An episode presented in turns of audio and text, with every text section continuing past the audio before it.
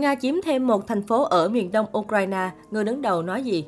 Theo nguồn tin từ đài ABC News dẫn lời người phát ngôn Bộ Quốc phòng Nga, quân đội Nga đã kiểm soát thành phố Balaklia ở miền đông Ukraine vào ngày 3 tháng 3.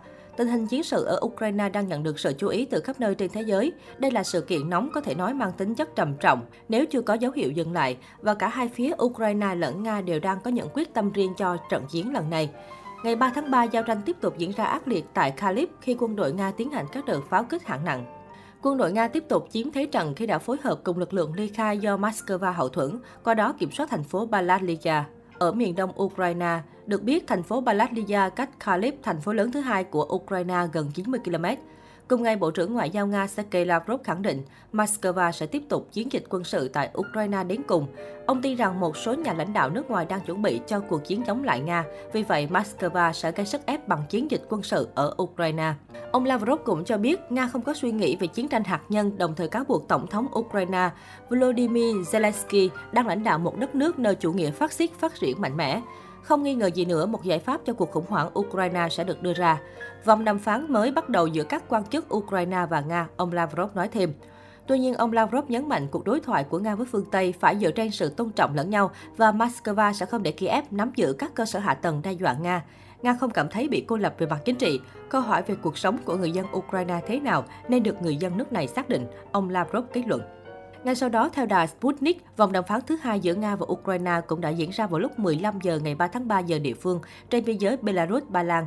Về phía Ukraine, Tổng thống Volodymyr Zelensky cho biết mục tiêu của Kiev trong cuộc đàm phán với Moscow chủ yếu là đạt được lệnh ngừng bắn, đình chiến và mở hành lang nhân đạo để sơ tán dân thường.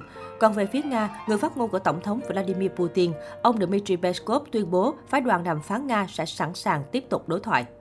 Trước đó, khi được đánh giá rằng Nga sẽ chiếm đóng Ukraine, Tổng thống Nga Vladimir Putin nhấn mạnh xứ sở Bạch Dương không có ý định đó. Trong tuyên bố ngày 24 tháng 2, nhà lãnh đạo Nga cho biết chiến dịch quân sự đặc biệt của Moscow nhằm bảo vệ người dân miền đông Ukraine khỏi chế độ diệt chủng của Kiev. Ngược lại, Ukraine và phương Tây coi hành động quân sự của Nga là sự xâm phạm lãnh thổ của một quốc gia có chủ quyền. Mặt khác, trong cuộc họp báo ngày 24 tháng 2, Bộ Ngoại giao Trung Quốc bác bỏ hành động của Nga là xâm lược khi một phóng viên nước ngoài đặt câu hỏi về vấn đề. Đại diện bộ này kế đó kêu gọi các bên liên quan kiềm chế các hành động, lặp lại quan điểm của Bắc Kinh về vấn đề. Có thể nói nhiều quốc gia trên thế giới vẫn đang theo dõi rất sát sao tình hình chiến sự ở Ukraine hiện tại, bởi lại đây không chỉ là câu chuyện giao tranh giữa hai quốc gia, nó còn là nhiều vấn đề về tinh thần chính trị, về kinh tế, về những ảnh hưởng của mưa bom lửa đạn đến những nước có liên quan. Ở một chiều hướng có liên quan, cuộc xung đột leo thang giữa Nga và Ukraine cũng đã thu hút sự quan tâm đáng kể của công chúng Trung Quốc. Theo thời báo Hoàn Cầu ngày 1 tháng 3, những ngày qua, các sách về Ukraine và Nga đã trở thành sách bán chạy nhất và một số sách thậm chí còn cháy hàng trên các nền tảng thương mại điện tử. Cụ thể, các sách về Tổng thống Nga Vladimir Putin nhanh chóng trở thành sản phẩm được tìm kiếm nhiều nhất trên nền tảng thương mại điện tử giang giang.com sau khi xung đột Nga-Ukraine nổ ra. Nền tảng này đã phải bổ sung thêm sách và thiết lập danh sách chờ cho các sách.